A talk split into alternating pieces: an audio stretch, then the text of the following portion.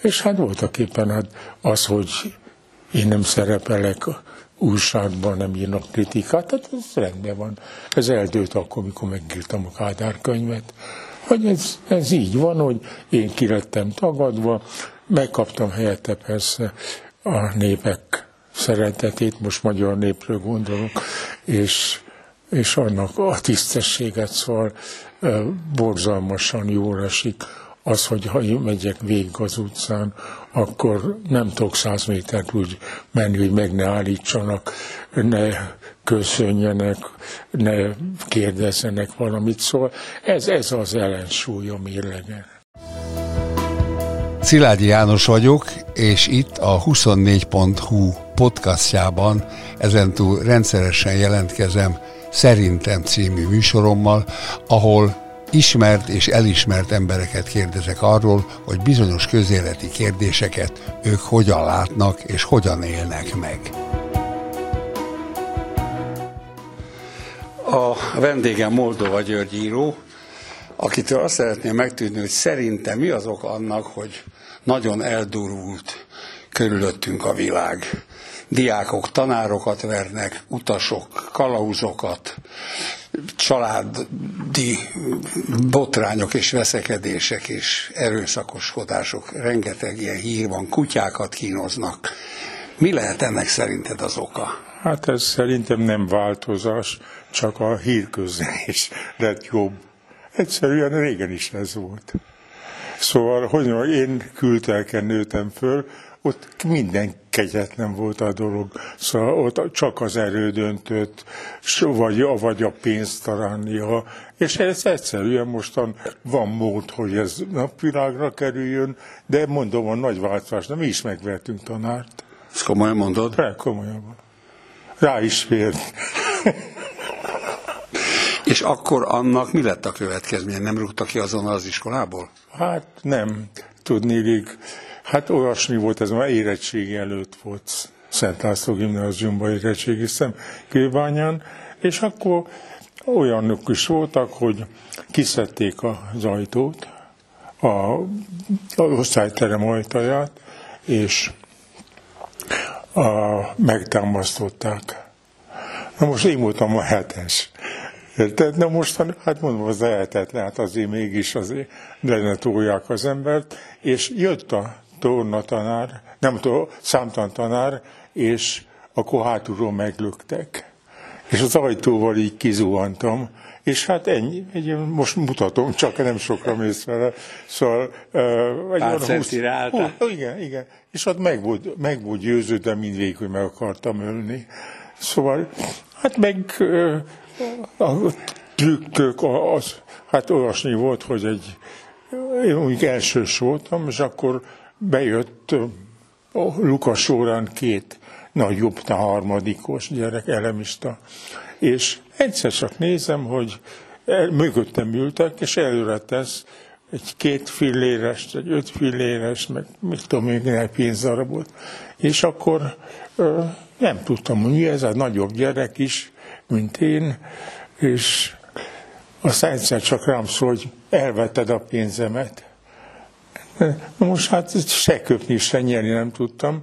Aztán szerencsére olyan tanító volt, aki rájött, hogy miért csináltam volna. Azt nincs logikai rugója, és hát akkor körmös volt. Szóval hogy összefogod a ujjadat, és pufra vonalzó a kurva fájdalmas. És hát ilyesmi, hát mit tudom én, volt egy szentászos voltam, említettem, és nagyon jó csapatunk volt. Foci csapatot én nem játszottam, ott még kicsi voltam, és, és hát olyanok játszottak, mint a Sárosi Laci, aki 75-szörös válogatott lett, meg Szabó Román, meg ezek, és hát én kimentem a törekvés pályára, ott játszott a csapat, és ott ültem egyedül, és mögöttem egy ilyen bihari úti banda. És akkor néztem, és egyszer csak úgy kövek esnek le mellém, kavisok. És akkor mondtam magamban, nem lesz jó vége, és el kell mennem, és fölkeltem, és szaladtam a tribün lépcsőjén, és ez a banda nyomomba. Na most annyit tudtam csinálni, hogy megálltam, és hirtelen fölkaptam egy ilyen nagy rút félét, hát a nagy urat nem tudtam volna, mert nem olyan korú voltam, és, és így körbe. A református pap lent az őrségbe, nem katolikus pap, azt mondta, amikor a cigányok meg akarták verni, mert nem tudta mit, tudom, mit, mit csinálni a haldoklóval, akkor fogott egy lapátot, így körbefordult, azt mondja, az jöjjön ide, aki velem akar temetkezni. Na most ez, ez úgy körülbe körbevettek, és hát a Cséginek hívtak az egyik gyereket, gyerek, hát igen. És akkor nem mondom, most itt valamit csinálok, és puf, állati belevágtam a képébe, úgyhogy dőlt az órából, az arcából a vér, aztán mondta a, a Pali, hogy fogjátok le, aztán majd így meg úgy. Hát mondom, hogy mi a kezemben van az a rúd, addig nem fognak le engemet, és elkezdtem szaladni. És az a Bihari úti lakótelep a világ vége. Szóval akkor is az ott, nem tudom, mi maradt még belőle, nem sokat törekvéspálya mellett van. Hát, mint említettem, és elkezdtem futni, tudtam, hogy jönnek utánam. És aztán egy öreg asszony ült a, az ajtó előtt, egy ház ajtaja előtt, és mit tudom, babot szemezgetett, és akkor oda mentem hozzá, néni, kérem, mondom, meg akarnak verni, pedig én egy beteg vagyok, tüdővajos. Aztán akkor azt mondta, csak jöjjenek, és akkor tényleg elzavarta, és ilyen, szóval úgy, hogy én egy hetet megúszni verekedés nélkül, az nem volt például, szóval erőszak minden. Akkor nehéz arra válaszolnod, hogy van-e emlékezetes pofonod, akár adott, akár kapott?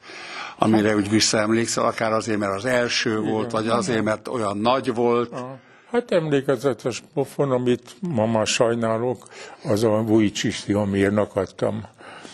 A, a zeneszerző. Zeneszerző, igen. A, a kép akkor volt, nem is tudom, Karcsinak, a, a Makarcsinak valami filmje, ahol a, a, a Vörösmati cukráza előtt verekszenek. Na hát, mert ez, ez ilyen nincsen. Ott, ott állok a Vörösmarty utca, a cukrászda előtt, és, és egyszer csak jön a Vujicsics. Na, én akkor írtam egy darabot, még főiskolás voltam, és odaadtam a Vujicsicsnak, operát akart, vagy gondolta, hogy írt belőle, és mondom, hát ti, amire ez neked nem kell, ad vissza. Mit játszott meg a Csekonicsot, mondta igen, az igen, puff, érted? És akkor még annyi lovagiasság volt bennem, hogy megkerültem a teret, úgy, hogy ha akar, érte, jöjjön utána, persze nem akart. Ez egy emlékezet, sok, sok pofon volt, igen. Aztán hát, amit kaptam, az, az, az volt bőven az is. Hát egy, egyszer uh, mondom újra, most már harmadszor a Szent László gimnáziumba jártam, és megyek a Kolosvári utcon, az vezetett a telepről a gimnáziumba, és, és akkor előttem ment egy ilyen ficsúr, egy ilyen, hát nem 5-6 évvel idősebb, ami akkor még komor volt, és akkor meg akartam előzni, hogy mond, bocsánat, Pali visszakézből szájon vágott. Semmi, egy szó nem volt. A bennem még annyi kurázsi volt, hogy odavágtam a mellére ököllel, na de hát ez inkább csak az önigazoló ütés volt. Ez, ez nem kellett volna, szóval nem nekem, neki nem kellett volna. És ö, abból nem volt soha kellemetlenséged, ö, akár testi ö, értelemben, hogy rengeteg riportkönyvet írtál, ahol gondolom bizonyos szereplők, cégek, cégek vezetői, stb. stb. stb. valamiért megsértődtek. Ilyen volt? Fizikai következménye nem volt.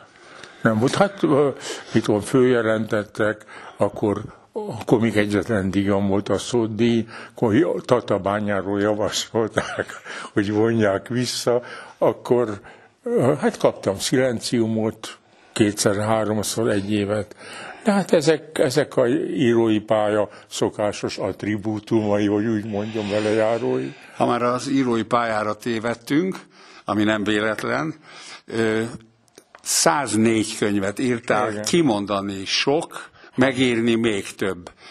Hogyan választottál, most elsősorban a riportköteteidre gondolok, témát? Miért a kamionosokról írtál, és miért a vasutasokról? Hogy jött ez a dolog? Mi volt előbb az ötlet, vagy valamiféle felszólítás, vagy kérelem? Mind a kettő volt. Szóval a lényege az volt az egésznek, hogy úgy éreztem, hogy az élet túl érdekes, kicsit hosszú is ahhoz, hogy az ember egyetlen dologgal adott esetben írásra töltse, hanem amit úgy képzetem gyerekkoromban, azt, azt kipróbáljam. Hát a vasút az úgy jött, hogy egy olyan, a telepen, ahol laktunk, lakótelepen, volt egy, egyik a kőbánya felsőre ment be, egyik vonal, a másik a kőbánya alsóra, és egy derékszögbe fogta a telepet.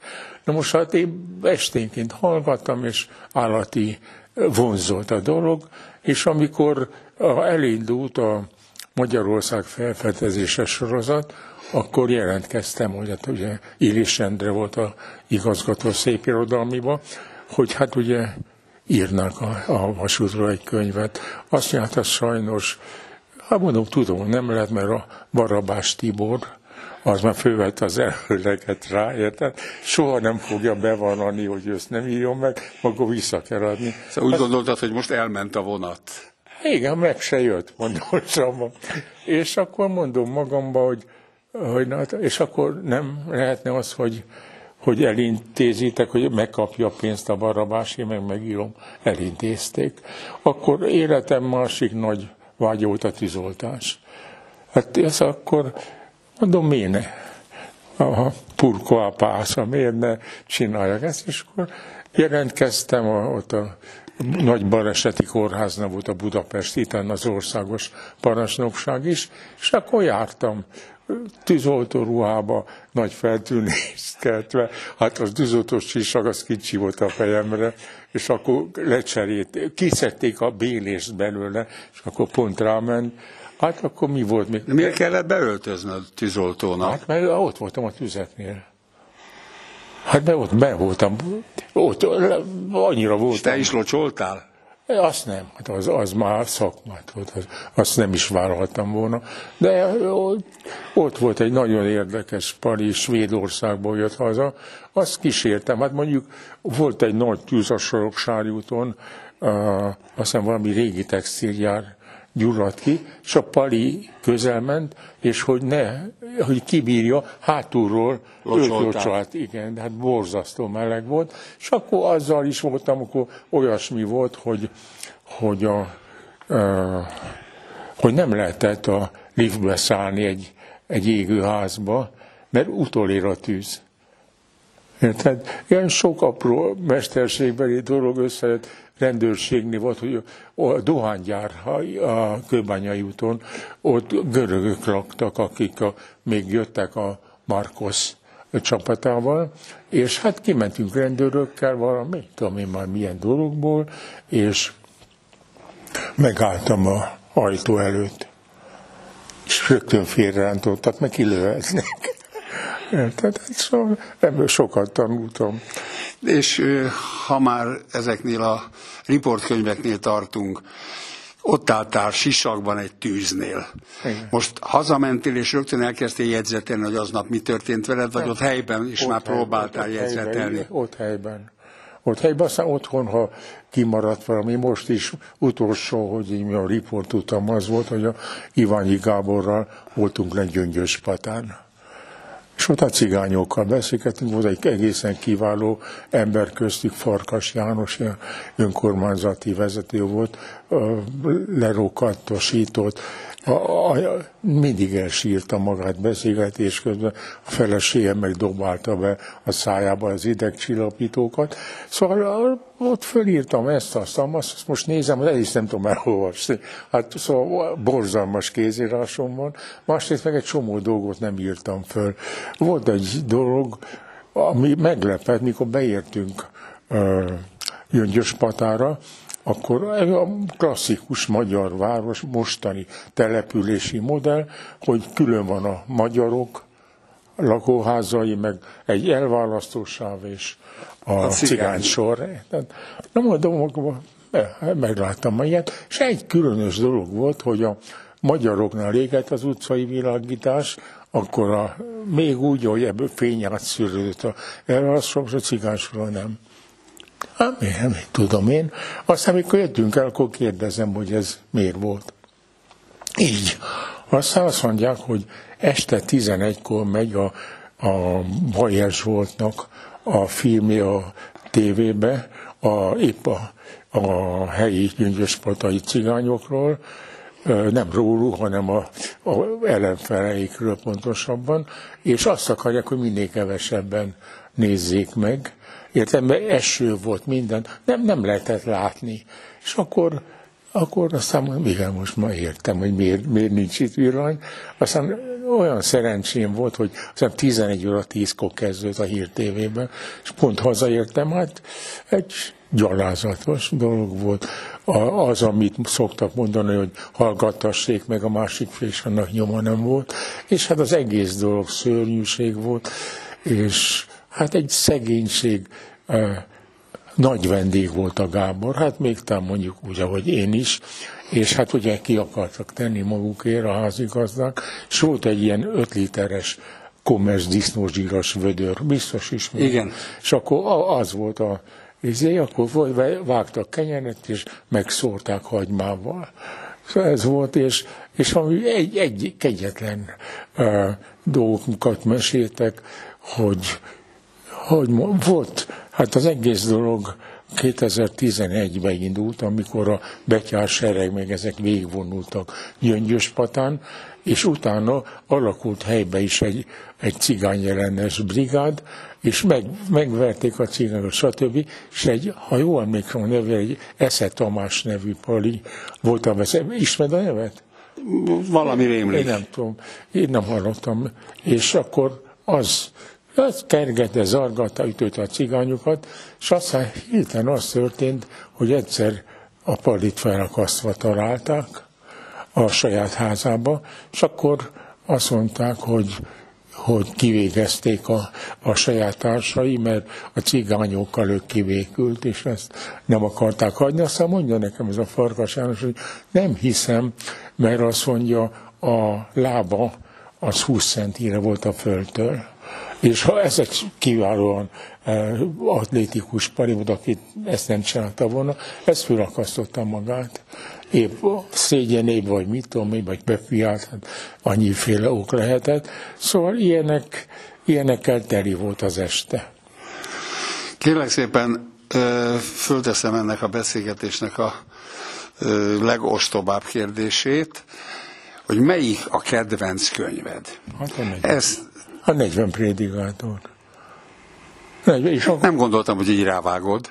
Hát ez nem titok. Ez a siker nem bizonyíték semmire, de az a hatása, aminek ennek volt, hogy hát én zsidó vagyok, és ennek a nyomán mégis tiszteletbeli presbiteri választottak négy vagy öt ilyen református községbe, lefordították négy vagy öt nyelvre, kelet-németre, nyugat-németre, finnre, és valamit el tudtam mondani, amit gondolok.